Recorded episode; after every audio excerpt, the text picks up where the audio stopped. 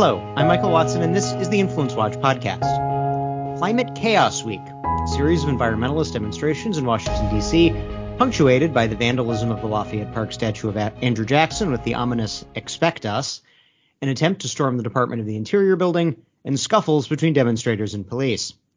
The Metropolitan Liberal Press may want to present these events as the grassroots upwelling of youthful fear of the supposed climate crisis, but my colleague Parker Thayer went behind the financing of the demonstrations and their organizer, Build Back Fossil Free. Uh, Parker, before we begin, uh, can you tell our listeners a little bit about yourself? Um, yeah, my name is Parker Thayer. I'm a new researcher here at the Capital Research Center. I'm a graduate of Hillsdale College, um, and I do a lot of work uh, looking into uh, left-leaning groups and the financing behind them. Uh, okay, and so let, us set the stage. What what was this whole climate chaos week thing about? Um, so the, cl- the climate chaos week, um, it was organized by uh, this group called Build Back Fossil Free. They're essentially they're trying to push the Biden administration uh, with the uh, budget bills going through Congress. They, they wanted to push them in a further left direction, particularly on the issue of um, you know green energy sources uh, and and financing for climate change related issues. So so, ba- so, basically, the, the the the fossil free is to ban conventional energy and replace it with weather dependent energy. Yeah. Uh, essentially, yeah. I think that their website talks a lot about um, fossil fuel moratoriums, the Biden administration seizing executive powers or emergency powers to um, ban all new fossil fuel projects, ending land leasing to any sort of uh, drilling companies, um, essentially just putting an end to fossil fuels. Mm-hmm. And then, so who is so then what what did the demonstrators do? Like like I mean what what kind of was their approach going in? I, again, I assume it's in it, they they were timing it in advance of this UN climate conference. Um, yeah, the climate conference, and also um, I think just the timing of the uh, infrastructure bill passing through Congress. They, they like uh, left-leaning groups, particularly like Greenpeace and 350.org, and all of the environmentalist groups across the entire globe, really. Uh, they use their preferred tactic of lining up to get arrested um, and then causing a scene when they get arrested. It's, uh, it's the cla- it's the classic. I mean, this goes back to Saul Alinsky that uh, in, in in I know in our Influence Watch piece on Alinsky, the writer quoted him as quoted Alinsky basically as saying uh, that being arrested is a, a, a price of entry for yeah. leading it's, a left, their, left of center social movement. Yeah, it's their red badge of honor for all of these. Yeah, they they, um, they all they, they all think they're Martin Luther King in the Birmingham jail. Exactly, and the reality is, is that most of them are anything but, and the whole while they're funded by, you know, billionaire donors that they couldn't even have imagined were involved. Yeah, so let's let's start talking about about the organization and the donors. So who who are Build Back Fossil Free? Um, so Build Back Fossil Free isn't actually a group that you'll find existing on paper or any sort of records anywhere. Um, they are a what's called a fiscally sponsored project of uh, a group called the Sustainable Markets Foundation. That, that is that is a fancy that is a fancy word for front group, right? exactly. They're they're just a front group. They uh, the donations to them are housed at the Sustainable Markets Foundation. Um, but because their project, you'll never be able to figure out who exactly those donors are, how much exactly is being spent on the Build Back fossil-free protests, um, you know, who, who is responsible for them. It's it's really hard to pin down exactly um, who is responsible. And uh, essentially, and then, they, they, sorry. Oh no, go ahead. Go ahead. Uh, essentially, earlier in the year, they started organizing this protest. Um, they made a big announcement, a big deal of all of it, and they encouraged everyone to come out. And then once everyone showed up, they all expected, I'm, I'm assuming many of them expected a, a, peaceful demonstration, but the protests became very, very rowdy and eventually became violent uh, very quickly. Yeah, like, like didn't they attempt to to storm the?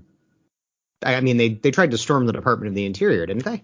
Uh, yes, they were they were tearing down fences outside the White House, and they walked into the Department of Interior, and apparently that was not allowed.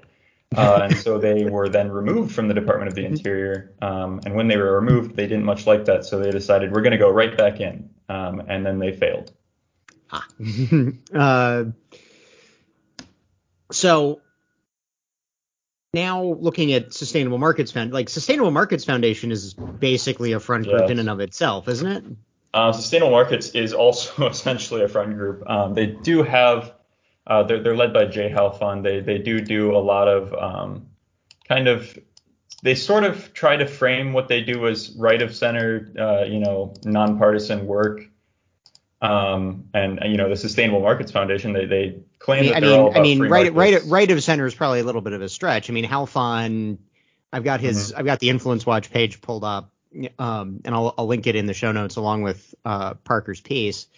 You know, he was at, uh, he was the the executive director of New York Public Interest Research Group. That's that's Ralph Exactly. Nader. That's way way left. Yeah. Um, so these guys, their biggest donors, uh, Ford Foundation donates a lot to them. Uh, Rockefeller Family Fund. You, you will, you will. our Uh, listeners will remember the Ford Foundation from a couple weeks ago when there was a great deal of controversy over what, uh, um, you know, after the the activists confronted uh, Senator Sinema, Democrat of Arizona. Living, and for- then- Living United for Change in Arizona. The yes, living united, living living well. united for change in Arizona, and uh, and that pr- uh, prompted uh, J.D. Vance and later Blake Masters, who's also running for uh, U.S. Senate, um, to recommend uh, that the tax code be changed to uh, uh, to to discipline uh, the the Ford Foundation and similar. Again, just by the nature of it, you know, we our our research capital research center has shown that you know advocacy spending is about four to one in favor of left progressive interests versus Exactly. right conservative. Um, you know, when it comes to these huge foundations, Mhm. uh, that that imbalance is probably greater. Um, oh yeah. and And- you know, Oh, and, and the foundations that are involved in funding these sort of things, I, I do think there's, you know, they do need to have, be held res- responsible in public, perhaps.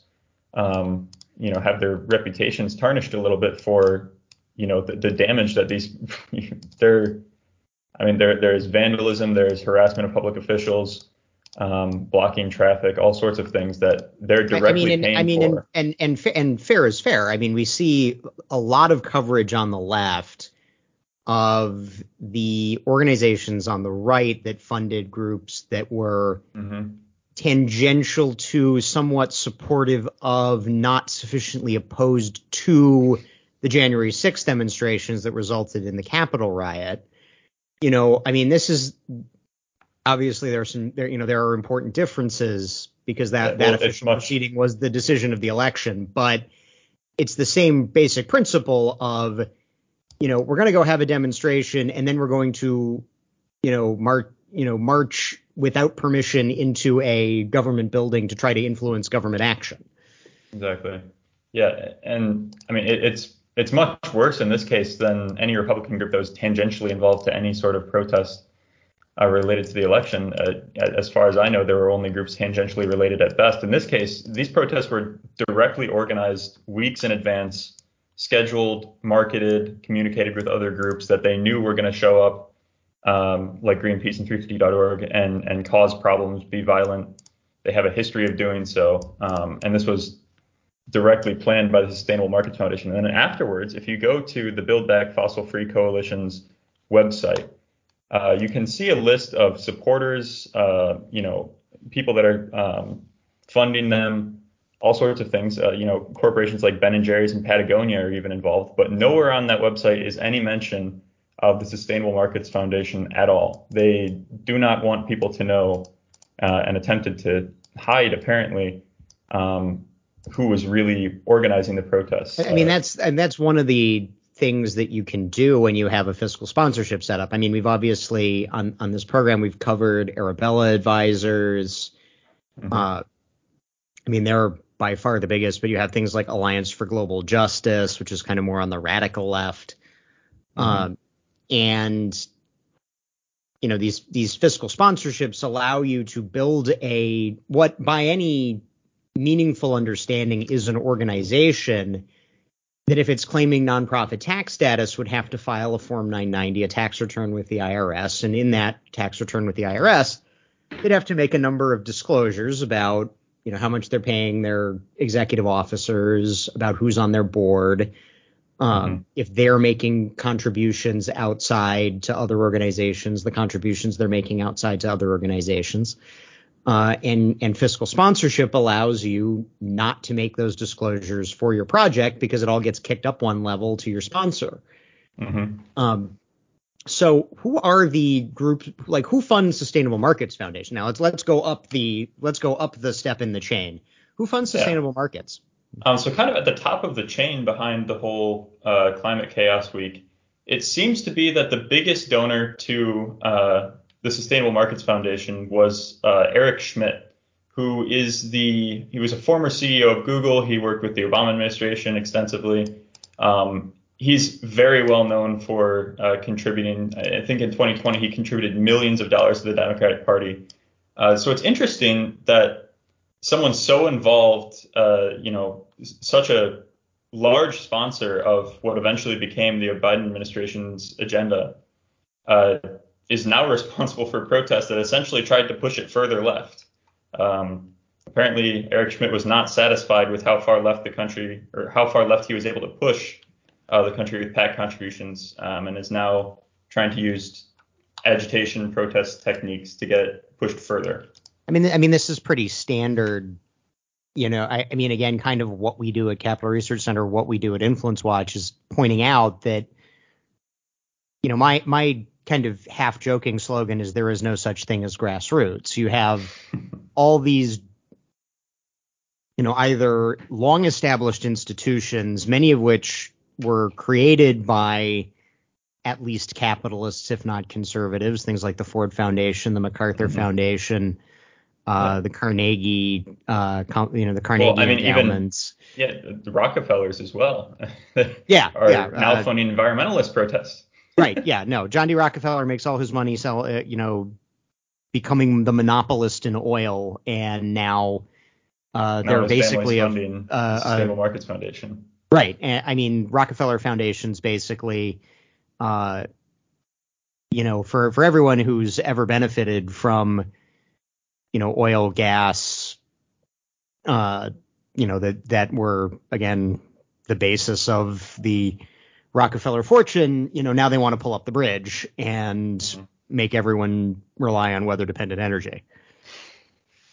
Yeah. um, yeah, it, it's it's really a problem, and, and I mean, when you have private foundations getting involved in these sort of uh, the fiscally sponsored projects like Build Back Fossil Free, it it allows them to fund you know uh, political advocacy in ways that their private foundation wouldn't be able to do. I mean, they could have their own personal project um, created at you know some C3 organization that they're granting to, um, and, and no one else is interested in funding this advocacy except for them. It could be their own project entirely, and no one would ever be the wiser because of the way that it's, the disclosure rules work. Mm-hmm. Um. So then, sort of, what else does Sustainable Markets Foundation do? Um. So another thing the Sustainable Markets Foundation does is they they ha- they have a proclivity for using uh, kind of front groups. Um, one of their biggest projects is the Climate Investigation Center, um, which you know it essentially just keeps an eye on um, you know people that they allege are contributing massively to climate change. Uh, it, it, it's a information clearinghouse for all things uh, lefty environmental activism. Um, mm.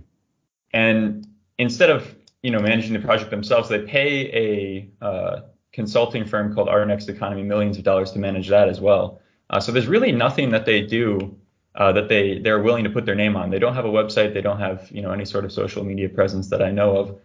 Um, they're very behind the scenes and they love to use these these project groups. Um, so it's so it's a real so it's truly like a pass through manager of front organizations way to uh, how do I not use a metaphor related to the cleaning of clothes um, of you know money and effort from again these sort of these large foundations uh, and these you know major uh, major individual donors, uh, you know, run them through Sustainable Markets Foundation. Again, all of this is perfectly legal, and then uh, you know, move that money and effort into these either fiscally sponsored projects or outside groups. Yeah. They're they're very ambiguous about everything they do. They don't they don't like taking the spotlight. Um, you know, ambiguity is kind of the enemy of good intentions. If you're if you mean to do well, then most of the time you're going to be very public about what you're doing. Uh, and in this case, they are not. They are anything but public about it. And their their their list of donors kind of suggests that uh, you know either there's ulterior motives involved or um, they really just don't want people to know that they're mostly funded by billionaires. Yeah, I mean, I mean, it's pretty straightforward that it's all, you know, it's the giant foundations, it's, you know, rich liberals like Schmidt. You know, this is, you know, I, I mean, the the Republican many, you know, several years ago, there was a report that the Republican staff of the Senate Committee on Environment and Public Works put out that, you know, linked, you know, called the network that Sustainable Markets Foundation was in the Billionaires Club, and Mm-hmm. You know, some of those billionaires are now deceased. You know, John D. Rockefeller, uh, uh, John D. Rockefeller being the most prominent, because it's his money that's, uh, you know, being uh, handled through the Rockefeller foundations.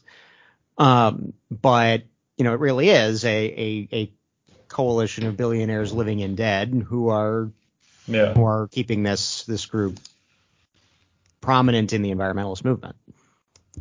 Yeah, um, it, it's it's really when you get these billionaires involved, their funding on their own is okay, but when you get when they get involved with these these projects, uh, it, it really gets very messy very quickly, um, and has the potential for a lot of you know underhanded tactics to be used.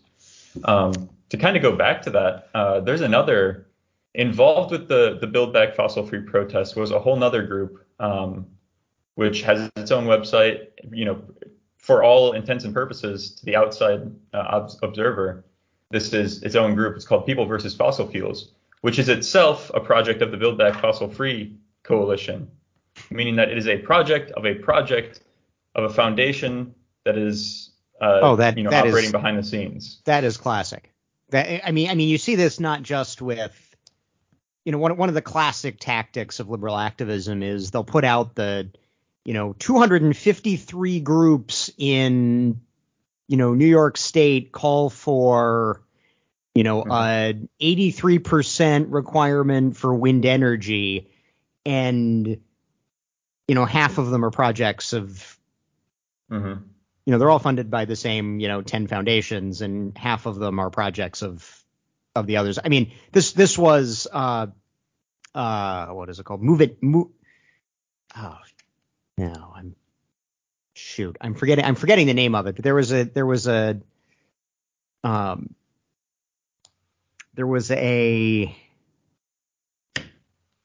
a, a, an organization I think it was based out in California that basically ran you know a bunch of these groups kind of one for each liberal leaning ethnicity oh yeah, and that yeah. whenever and whenever they would go after you know back when Glenn Beck was on Fox News you know Mm-hmm. It would be, you know, 15 civil rights organizations, and it was and all, they're all just one. And they were, you know, it was like Color of Change, and then like 10 from the from this from this organization. Yeah, it's giving it's, it's, giving the. It is an engagement lab.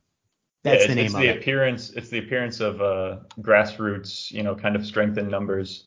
Um, that it's either it's designed to persuade politicians or it's designed to convince you know the people involved in the protest to get more involved because they think that you know the whole world is on their side but the reality is is that it's just one person or yeah, you know it's, it's, a, the, handful it's the, of people. it's a hand it's a handful of it's a handful of people working through an organized institution uh, that like exists scene, it's like that scene from Home Alone where uh, you know little Kevin is puppeteering you know, cardboard cutouts of Michael Jordan and mannequins to make it look like there's 40 people in his house. It, it's essentially the same thing that these groups are doing.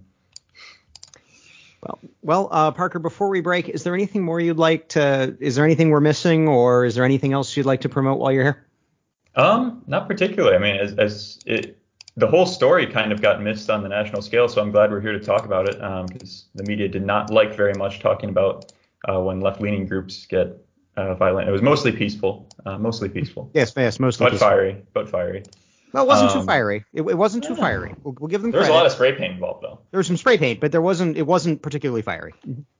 All right. Um, let me once again. Oh, unless uh, were you? Do you have some more? No.